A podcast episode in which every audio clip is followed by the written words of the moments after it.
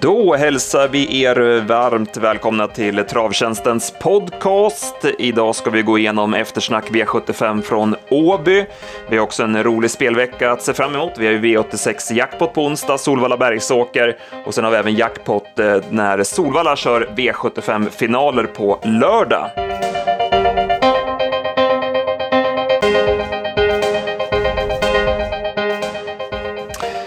Jag heter Andreas Henriksson, med mig har jag Jakob Eriksson. Jakob, du jobbade för oss i helgen och vi drar väl igång direkt med V75 Åby. Och vi fick en favoritseger i V75 i Tudor Kronos.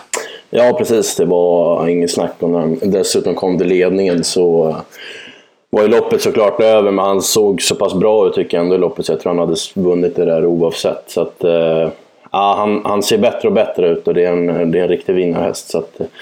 Han blir ju helt klart spännande att följa framöver för han lär nog gå långt.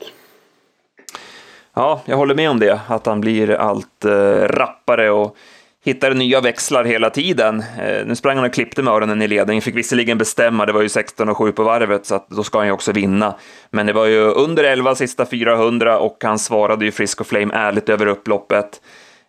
Han bröt ju ut lite grann till slut och Berg fick ju också rycka tussarna på honom för att Frisco Flame kom snabbt den sista biten, men som du säger, han svarar ju hästar och är ju ärlig så att det var väl aldrig någon fara på taket. Nej, exakt, och Berg sa ju det att det gick ju väldigt snabbt till slut så det var väl så snabbt han kunde springa, men som du säger så sträcker han ju på sig så att det såg väl tajtare ut än vad det egentligen var. Jag tror aldrig Frisco Flame går om så att det vart nog ändå säkert. Mm. Det hade varit lite spännande att se om Stefan Söderqvist hade valt invändigt istället sista biten. Nu kunde han ju visserligen köra på honom även om Tudor bröt ut, men det hade kanske kunnat överraska Tudor lite om han hade kommit på insidan istället. Men jag tror ändå att Tudor vinner loppet, men det hade ändå möjligtvis kunnat vara ännu tajtare i mål då. Mm, absolut.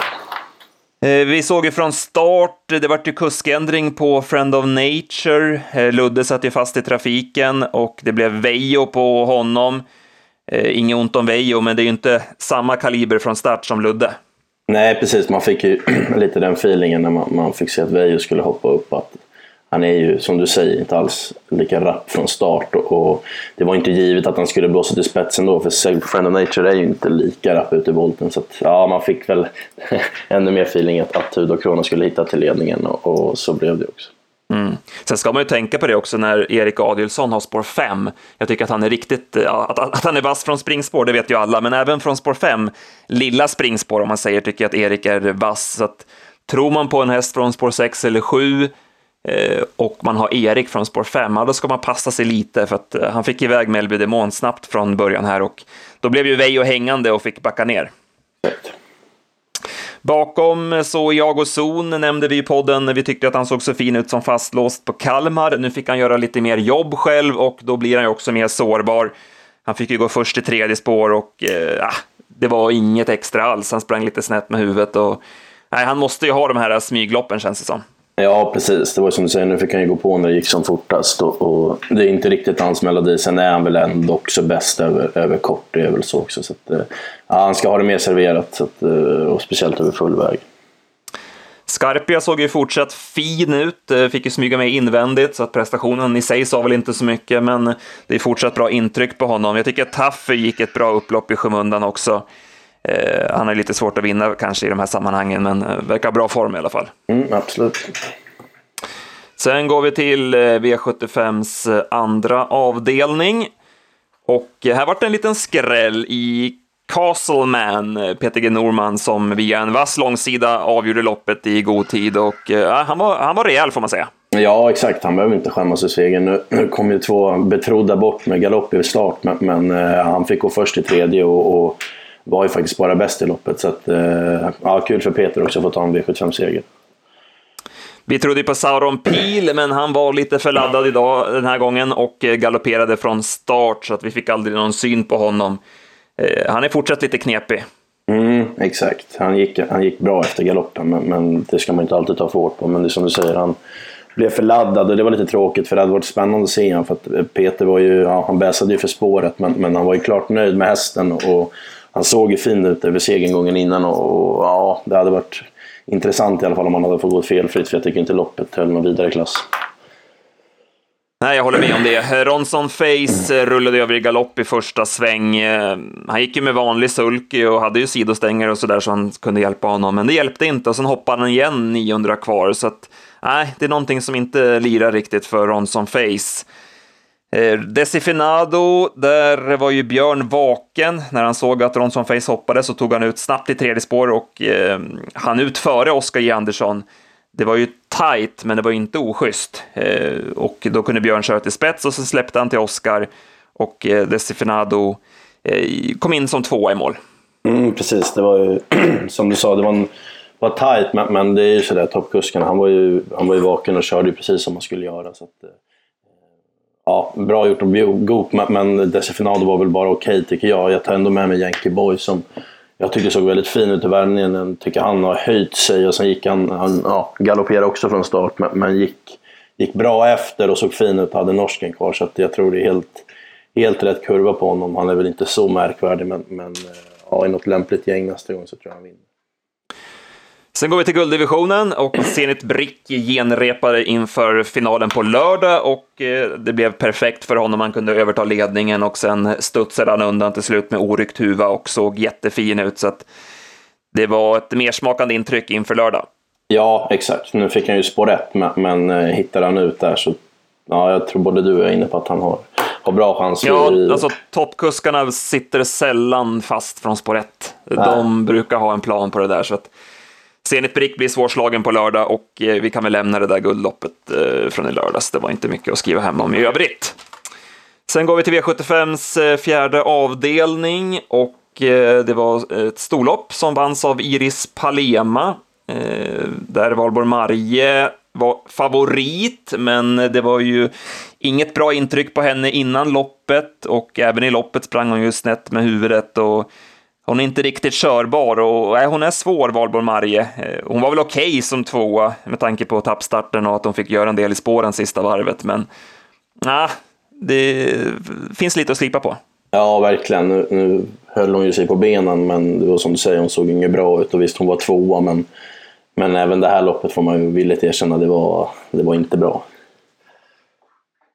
Nej, det var inte det. Iris Palema var ju bara bäst utvändigt och försvann undan till slut. Och, nej, det var tyvärr, får vi säga det. Det var ett ojämnt lopp även det här. Och, vi går väl vidare. V75s femte avdelning går vi till. Och här fortsätter Southwind Fiji att imponera. Och ja, hon ser bara bättre och bättre ut, får man ju lov att säga. Och vi måste ju plussa för tränare Hedbergs jobb här. Och han tog ju en dubbel på V75. Mm, precis, det var ja, som hon ser ut. Nu vart hon hängandes första biten, men eftersom det blev Firewire till spets då, så förstod Erik att han skulle få överta. Men så som hon såg ut så hade det nog inte spelat någon roll. Hon hade väl vunnit från dödens. Men ja, jäklar vad grym hon är just nu. Hon tävlar i en klass för sig som det är just nu. Så är det. Hon vann på 11-8 med krafter kvar. Det var mycket imponerande. Firewire var ju bra som tvåa. Hon öppnade snabbt från start. Jag trodde ju att Quebec CD skulle vara den som fick ryggledaren. Men Firewire var snabbare och tog sig förbi. Och sen svarade hon Well Done Lamarck och släppte till Southern Fiji och följde med bra som tvåa. Man ska ju tänka på det att Firewire har ju alltid varit en barfota häst. Så att hon gör de här prestationerna med skor, det är ju imponerande. Och, hon blir spännande när man kan plocka skorna på henne här när barfotaförbudet hävs. Ja, precis. Och sen har hon ju hittat lite växlar från start. Hon har börjat öppna allt bättre också. Så att, ja, det som du säger, de här prestationerna med skor, så att får vänta på barfota så lär hon bli riktigt bra. Bakom så tycker jag Kendra Silvius såg fin ut. Hon satt ju fast i klungan där bakom. Ganska bra form på henne tycker jag. Så att ska man ta med sig någon så var det väl Kendra Silvio. Hon var ju uppanmäld den här gången. Yes. Sen går vi till V75s sjätte avdelning och vi trodde på Master Crow och det blev också Master Crow, men det var inte helt odramatiskt. Nej, man trodde att det skulle bli det när han öppnade så pass bra och Markovius Mingo galopperade, men han Berg laddade ju vad som gick med Digital Arch här och ja, det gick fort in i första sväng och ja, Ingves kunde inte riktigt svara, så att han nöjde sig med vinnarhålet och ja, det såg ju inte ut att gå vägen 500-600 kvar, men det löste sig. Så att, och så plockade han ju fram sin inställning över upploppet. Så att, det var väl egentligen dags för honom. Han var väl världsstolpe på in den här gången. Ja, det är verkligen. Och han var ju bra. Han avgjorde på ett snyggt sätt. Det gick ju snabbt över upploppet också. Men han får nog tacka Niklas Westerholm, Ingves, att han sprängde fältet på sista långsidan. För om han tar det lite lugnare och då kan gå ner bakom Björn, då kommer ju inte Ingves ut där. Och då kan det mycket väl se ut annorlunda ut över upploppet. Men nu försökte Westerholm på sig en kupp. Han försökte ju svepa fältet på sista långsidan med Nakoda Goj, men han kom ju inte förbi Heartbreaker VS. Och sen när han insåg det och skulle gå ner bakom, då var det för sent. Då var ju Ingves redan ute. Så att, lite turligt. Men som du säger, han förtjänade väl lite tur den här gången. Ja, exakt. Vi får väl säga det. Både Nakoda Goj och Heartbreaker VS gör ju två bra lopp. Så att, alla de tre där framme var klart bra. Mm. Och Markovius Mingo såg ju inte speciellt bra ut på Örebro senaste loppet. Och som ofta så ser de likadan ut loppet efter. Det ska man ju tänka på som spelare. Är man inte nöjd med hästen i loppet innan, så finns det risk att det är fortsatt inte riktigt bra i nästa lopp. Och han såg inget bra ut. Han travade inte bakom bilen, galopperade, och sen såg han inget roligt ut efter galoppen heller. Så att frågetecken måste man sätta där. Ja, exakt. Och Jeppson la även på ett par boots efter värmningen. Så att man märker redan där att Jeppson inte var helt nöjd. Och som du säger, han övertygade inte på Örebro. Och det var ju ganska så tätt mellan starterna då. Så att, det är som du säger, det ska man verkligen ta med sig. Sen avslutningen. Här blev det ett dött lopp mellan Ragazzo da Sopra och Demolition Man F. Vi hade ju med Demolition Man F på 4 hästar och du spelade dubbel med honom på slutspelet, och det var ju, vi fick in några laxar där. Det var ju bra, och han är häftig får man säga när han går i biken med Pu. Det blir jävla bra tryck i Demolition då. Mm, absolut, han höjer sig många snäpp, så att, och nu vart det ju bra kört. Så att,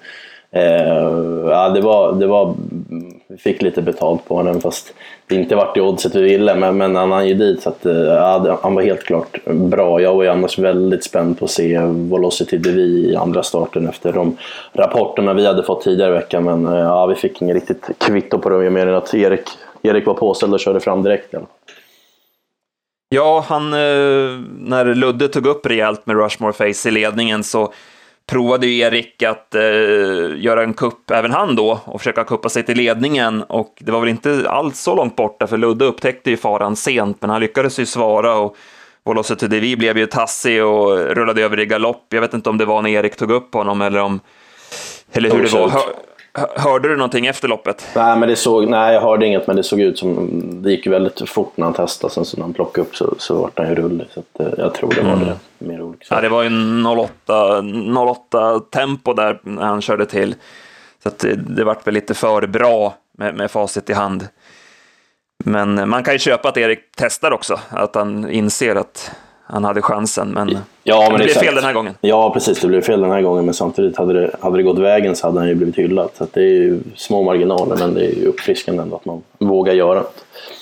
Ja, jag läste på Marcus Lindgrens Twitter där att alla var jättenöjda med banan och så, men att det frös på lite grann mot slutet av kvällen, och det är möjligt att den blev lite stummare. Att det kan ha fällt Velocity DV då. Samma sak med It's Showtime SAS. Han travade ju inte alls lika bra den här gången. Fick visserligen göra lite grann i tredje spår, men han var ju slagen tidigt och fick det inte att stämma, så att han var ju inte alls lika bra som tidigare. Nej. Sen kör väl Ludde bort loppet med Rushmore Face. Det känns ju som det när han rycker där 650 kvar och lägger en rejäl speed istället för att köra mot de två som sitter bakom på innerspår. Han körde på sig lite mjölksyra där, Rushmore Face, och åkte ju dit till slut. Ja, exakt. Och dessutom har man fått lägga en sån speed under loppet också, så att tidigare där nere i testet. Så att, men det håller jag med om. Jag hade en tanke först att om Peter Untersteiner skulle följt med i rygg på Rushmore Face och sen gått ner på open stretch, om han hade vunnit loppet själv då. Men samtidigt så är ju Björn på väg ut där, så att han måste ju gå ut, Peter. För man vet ju inte med Rushmore Face. Han chippade lite grann efter handan där i sista sväng, så att han måste ju gå ut, Peter. Så att, Nej, han kunde inte göra så mycket annorlunda, känns det som. Nej. Ja, om vi summerar då, det blev ju tyvärr återigen en favoritbetonad omgång med jackpot på 5 rätt. Vi brukar ju ha det som en käpphäst. De här gulddivisionsloppen på vintern är ju inte roliga. Det är ju favorit på favorit som vinner. Det är ojämn klass. Man får ju verkligen hoppas att man ser över proppskrivandet till nästa vinter och gör lite tilläggslopp och andra lösningar på det hela. För att, ja, det blir inget bra det här när det är jackpot varje vecka, vill jag säga. Nej, exakt. Och det är ju så Zenit i ena veckan och sen är det Västerboende. Så att det, ja, nu får vi ju finaler så det blir bra. Men nej, jag håller med. Det är tråkigt alltså när det är så. Det blir ju 6 lopp att tippa. Så att det stod ju nästan jackpot innan att det skulle gå vidare. Så att, ja, det får de verkligen kolla av. Man börjar ju ändå känna lite grann att banorna börjar ju bli lite mer vakna på det här med proppskrivandet. Vi har ju sett Åby till exempel när de kör V86 att de skriver ut lite annorlunda lopp. Jag vet ju att Solvalla kommer göra samma sak nu när Anders är vid rodret. Men vi hoppas att även då centralt att man ser över V75-propparna för att det blir inget vidare där. Och lördagsloppet har man väl inte lagt in på bra länge heller, känns det som. Så att, vi får hoppas på lite roligare omgångar framöver. Ja, det får vi på lördag i alla fall. Det får vi. Finaler på Solvalla. Vi kan väl börja där. Fina tävlingar. Vi tror ju som sagt båda två på Zenit Brick. Det vart ju perfekt genomkörare det här och han kommer ju vara minst lika bra på lördag som det känns. Så att han tror vi på. I övrigt så fint lopp redan i V75-1 silverfinalen där. Med Augustus F, Jairo, vi har Justis Ås som ju Peter Untersteiner håller högt och sen Slide So Easy som ju spurtade strålande på Halmstad bakom just Justis Ås. Jag är nog lite inne på att Slide So Easy har bra chans att vinna det här loppet. Han var ju ute i ett enklare lopp på Ålborg senast. Det var ju bara ett träningsjobb inför det här. Han var lite seg, men det skulle han väl också vara. Så att han kommer säkert vara preppad inför det här loppet. Så att Slide So Easy känns väl som första hästen så här vid en spontan anblick. Det borde väl bli Augustus efter ledningen. Sen får väl troligtvis Jairo göra jobbet utvändigt. Och sen om Fleming körde tid så borde han väl ha bra chans att spurta ner dem, va? Ja, så känns det ju. Som du säger, de där hästarna de drar nog ganska så jämnt med sträcken. Så att, vi får se hur vi lägger upp det. Men jag är enig, det är första häst och sen får vi... Ja, det är ju Justis Ås som gnager lite. Just på snacket och hur fin han har sett ut. Han är ju riktigt bra också. Så att vi får fundera lite grann kring hur vi lägger upp det loppet. Sen har vi ju som sagt gulddivisionen med Zenit Brick som vi ju tror på. Möter ju Västerbonden News. Vi har ju On Track-praten och Dante Boko. Så att där har vi några hästar med chans i alla fall i veckans gulddivision. Ja, exakt. Det blir lite att fundera över den här gången. Sen går vi till jackpotten på V86 också. Vi har ju Solvalla Bergsåker som delar på omgången. Inte helt lättlöst vid en första anblick. Nej, det här såg ju verkligen spännande ut. Och jag tycker ofta när Bergsåker är med något kallblodslopp och lite sådär att det höjer svårighetsgraden ännu mer. Och dessutom såg alla loppen öppna ut. Så att, det är jackpot och den väldigt spännande omgång kan jag tycka. Inte den högsta klassen men öppna racer är det man gillar. Jag är lite sådär i avslutningen i dagens dubbel 2 så blir väl förmodligen Reverend Wine stor favorit med Goop. Och spetsläge, och det förstår man ju. Han har ju chans därifrån, men vi är väl inte jätteförtjusta i honom och har väl haft lite span på Global Tailwind som jag gillar att Jorma återigen får köra. Jag tyckte han gjorde ett bra lopp, det var ett lunchlopp på Gävle där han fick gå under. Han hade väl en 12,5 var jag för mig i sista varvet i döden, så att jag tror han utvändigt om Reverend Wine. Då får i alla fall favoriten svettas och så får vi se vad vi hittar på. Det kanske kan komma någon och smyga där bakom, men det var väl idén i alla fall i dubbel 2 så här när man slog upp listorna. Ja, det blev ju ingen vinnare i onsdags trots att det var 2 stora favoriter som vann. Det var ju ytterligare en sträckfavorit som vann samt 2 andrahandsfavoriter. Men eftersom busen skrällde med en totalt ospelad så var det ingen som lyckades få in det. Och det som vi brukar säga på V86, det är de här riktiga baljorna, de städar helt rent. Det är ingen som får med dem. Nej, exakt. Och framförallt så ska man inte vara rädd för att säga V86 då till Tom Brodde ser ut att ha en lämplig uppgift, blir han jättefavorit. Men som man kan vara sund och spika, man kanske inte ska jaga de här alla. För det var ju som du sa, det var ganska många favoriter nu i onsdags, men ändå var det ingen som fick 8 rätt. Så att, ja. Nej. Nej, men just till exempel spela reducerat och plocka med en sån som busen som C-häst till exempel. Jag menar, det kan ju vara lönsamt verkligen. Så att, V86 är ju ett spännande spel så sätt att hittar man de här riktiga skrällarna så drar det iväg direkt. Ja, och blir nästan ännu mer spännande nu i och med att Solvalla har sina tisdagstävlingar, så blir det nästan ännu lägre klass på onsdagen och då känns det som ännu mer öppna lopp ibland. Så att, ja, V86 är ett spel man gillar. Ja, nej, vi har lite att läsa på där. Vi släpper ju V86-tipsen på travchansen.se onsdag klockan 15 och sen V75-tipsen då klockan 15 på fredag. En sak till jag vill nämna från helgen. Vi måste ju skicka ett grattis till Jenny A. Björk som tog en femling på Gävle i lördags. Hon vann 4 lopp för sulky, 1 under sadel, och det är ju ruskigt imponerande. Det är ju, vad säger du? Ja, det var jag såg det inte som utan fick läsa mig till det efteråt, men ja, 5 lopp, det var snyggt. Ja, mycket. Och man har ju en spännande häst i familjen där i BB's Can Yankee. Den gillar jag skarpt. Såg du loppet i fredags där mot My Dream Art? Mm, exakt, det var imponerande. Det var en riktigt vass slutrunda, så att, nej, den tror jag att man kan ha lite V75 tankar med framöver. Den är fin. Yes. Sen i övrigt av veckan som kommer, det var ju 2 hästar jag tänkte på torsdag. Det är ju Åby som kör V64 då. Det är 2 hästar som vi har nämnt i podden som tänkbara spela nästa gång hästar. Dels i V64-1 nummer 8 Dollar Access som ju satt fast på V75 på Kalmar, såg jättebra ut. Har ett intressant, läget är inte bra, men lämpligt motstånd där i snabbloppet på Åby. Och sen i avslutningen, även det från svårt läge, men Uapa di Azurra sköt ju till bra på V75 senast, även det på Kalmar, och såg ju bra ut. Så att det är 2 sådana där passas nästa gång hästar som kan vara värda att följa upp på torsdag. Helt rätt. Ska vi nöja oss så? Nu har vi bjudit på en del tänkbara speldrag framöver. Spår 8 och spår 12 på det där man hittar. Men det kan gå. Det låter bra. Då blir vi spelade därefter också. Ja, exakt. Super. Vi säger så. Ja, ses vi nästa vecka. Hej då.